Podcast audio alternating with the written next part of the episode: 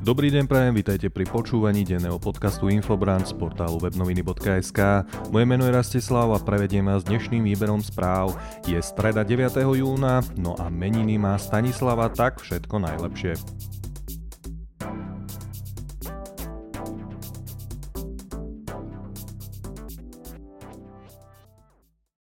Začíname domácou top témou. Prezidentka Čaputová vymenovala nástupcu ex-ministra Mičovského. Prezidentka Zuzana Čaputová v útorok prijala demisiu Jána Mičovského, no a do funkcie ministra pôdohospodárstva a rozvoja vidieka vymenovala Samuela Bočana. Zuzana Čaputová sa odchádzajúcemu ministrovi poďakovala za jeho doterajšiu službu slovami Dôverujem tomu, že ste ako minister konali podľa svojho najlepšieho vedomia a svedomia a že vaše rozhodnutia boli vedené dobrými úmyslami. Novému ministrovi Vlčanovi hlava štátu popriala úspechy v novom pôsobisku, no a zdôraznila, že ho v ministerskom kresle čakajú mnohé výzvy, medzi ktoré patrí personálna stabilizácia ministerstva, jeho rozpočtových a príspevkových organizácií, rovnako aj konsolidácia vzťahov s odbornou verejnosťou a stavovskými organizáciami, či nová rezortná stratégia prepojená s investičným a rozpočtovým obdobím EÚ na roky 2021 až 2027. Mám pre vás aj úryvok zo včerajšieho menovania nového ministra pôdohospodárstva. Potrebujete sfinalizovať spravodlivé nastavenie polnohospodárskych platieb a dotácií, vyriešiť v relatívne krátkom čase situáciu ohľadom možného odňatia akreditácie polnohospodárskej platobnej agentúry, či posilniť spracovateľské kapacity a zvýšiť potravinovú sebestačnosť Slovenska. Prejdime na prierez domáceho spravodajstva. Žilinka zrušil zamietnutie sťažnosti obvineného exministra Žigu.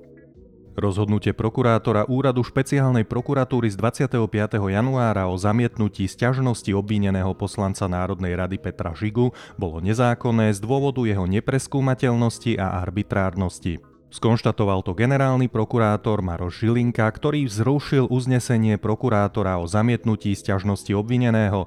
Peter Žiga podal sťažnosť proti uzneseniu vyšetrovateľa Národnej kriminálnej agentúry zo dňa 17. decembra 2020 o vznesení obvinenia pre prečím podplácania. Ideme na ďalšiu správu. Pčolinský zahlasuje za odvolanie Mikulca. Predseda poslaneckého klubu Hnutia Sme rodina Peter Pčolinský bude v parlamente hlasovať za odvolanie Romana Mikulca z funkcie ministra vnútra.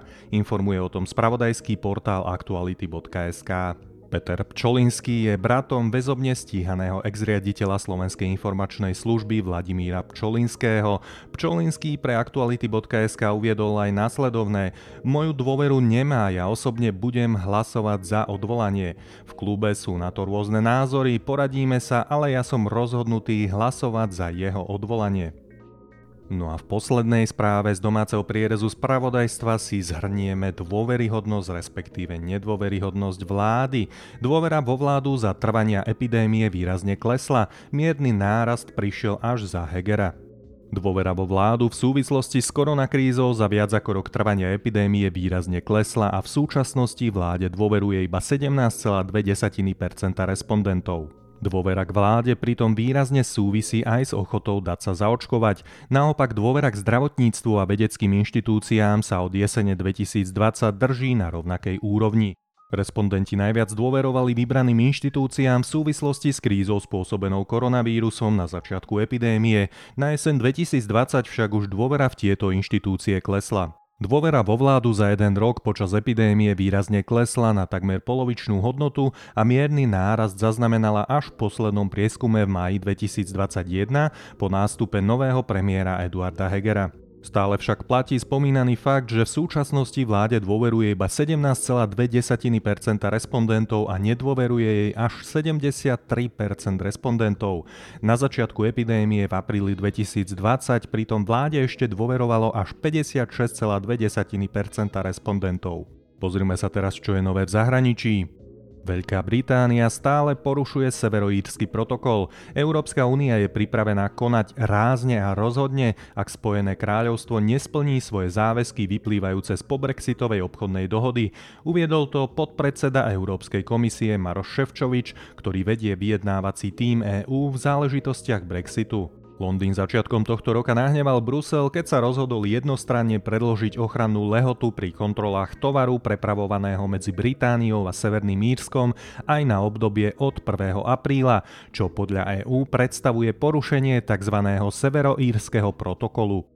No a druhá informácia zo zahraničia navezuje na krvavé jatky, ktoré sa odohrávali v 90. rokoch bývalej Juhoslávii. Vojnový zločinec Mladič so svojím odvolaním neúspel, tribunál v Hágu potvrdil jeho doživotný trest. Medzinárodný trestný tribunál pre bývalú Juhosláviu v holandskom Hágu potvrdil odsúdenie a doživotný trest pre bývalého veliteľa bosniansko-srbských síl Radka Mladiča. Tento trest dostal ešte v roku 2017 za napáchané zverstvá, ktorých sa dopustil počas bosnianskej vojny v rokoch 1992 až 95, predovšetkým za zmasakrovanie vyše 8 tisícok mužov a chlapcov zo Srebrenice, takisto aj obliehanie Sarajeva, ale aj za viaceré ďalšie trestné činy vrátanie prenasledovania, vyhľadzovania, vraždenia a teroru. Práve Radko Mladič a jeho politický učiteľ Radovan Karadžič boli hlavní vinníci týchto zločinov, no a tribunál v Hágu napokon oboch odsúdil na doživotie. V danom čase bol Mladič hlavným veliteľom ozbrojených síl bosnianských Srbov. Z vojnových zločinov, genocídy a zločinov proti ľudskosti ho obvinili ešte v roku 96 spolu s ďalšími vodcami a veliteľmi bosnianských Srbov. V tejto chvíli už nasledujú informácie zo športu. Slovenskí futbalisti do 21 rokov v príprave hladko zdolali Fínov. Slovenská futbalová reprezentácia hráčov do 21 rokov má za sebou mimoriadne vydarený prípravný duel proti rovesníkom z Fínska. Zverenci trénera Jaroslava Kentoša v Nitre triumfovali 4-0, keď všetky 4 góly strelili hneď v prvom polčase, no a na všetkých sa podielal útočník Adrián Kaprálik. Stále iba 18-ročný hráč Meška Žilina sám dvakrát skóroval a na zostávajúce dva zásahy prihral spoluhráčom Rolandovi Galčíkovi a Matejovi Trusovi. Tu je druhá športová informácia. Futbalisti majstrovského Slovana začali s prípravou. V pláne je aj sústredenie v Rakúsku. Po krátkom oddychu už futbalisti majstrovského eška Slovan Bratislava myslia na výzvy novej sezóny 2021-2022. Počas letnej prípravy absolvuje mužstvo pod vedením nového trénera Vladimíra Vajsa staršieho dve sústredenia a odohrá štyri prípravné zápasy. Úvodný zraz hráčov bol už 7. júna, ale viacerí reprezentanti svojich krajín sa pripoja neskôr. Aktuálnou témou je zranenie Davida Strelca, ktorý nedohral prípravný zápas s Bulharskom. David sa vrátil na Slovensko a bude v opatere lekárskeho týmu klubu. Čo sa týka prípravy, vo štvrtok 17. júna pocestujú slovanisti na herné sústredenie do Rakúska. Teraz si vypočujte moje tipy a odporúčania na články z redakcie portálu webnoviny.sk. Odborníci varujú pred silnou chrípkovou sezónou. Podľa lekára vedca Petra Celeca z Ústavu molekulárnej biomedicíny Lekárskej fakulty Univerzity Komenského v Bratislave bude nasledujúca chrípková sezóna poriadne silná, preto by kompetentní mali už teraz myslieť na vakcíny. Ako uviedol celec pre portál v zdravotníctve.sk, dúfam, že ministerstvo zdravotníctva nezabudlo na to, že príde aj chrípka. Po tomto roku zrejme poriadna, takže vakcíny bude treba aj na chrípku. Vakcín je a bude však už tradične pomerne málo. Každopádne aj epidemiologička Alexandra Bražinová považuje očkovanie proti chrípke za veľmi dôležité a ako poznamenala, veľká časť populácie bude na jeseň preočkovaná proti COVID-19. Nebudeme si dôsledne prekrývať horné dýchacie cesty a vírus chrípky bude mať možnosť sa voľne šíriť. No a viac detajlov sa dozviete už v článku Petri Lánikovej. Tu je môj druhý typ na článok. Pôvod koronavírusu stále nie je jasný. Olej do ohňa môže priliať tajná správa Amerického národného laboratória. Tým Svetovej zdravotníckej organizácie strávil v čínskom meste Wuhan 4 týždne a skúmal pôvod vírusu. V marcovej správe uviedli, že pravdepodobne prešiel na človeka zo zvieraťa.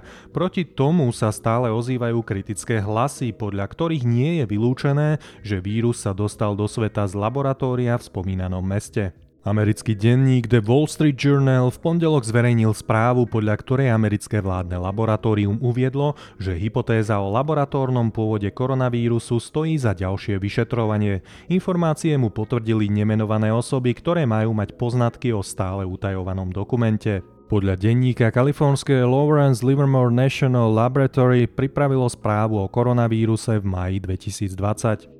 Ak vás zaujíma viac detajlov, určite si prečítajte článok Lukáša Dedíka. Z dnešného výberu spravodajstva je to odo mňa všetko, na záver si povieme, aké počasie môžeme dnes očakávať. Malo by byť jasno až polojasno cez deň pri prechodnej zväčšenej oblačnosti, ojedinele prehánky alebo výnimočne búrky, najmä na severe. Denná teplota 26 až 31 stupňov Celzia, no a na severe miestami okolo 24 stupňov Celzia. Fúkať by mal slabý cez deň severný vietor do 25 km za hodinu.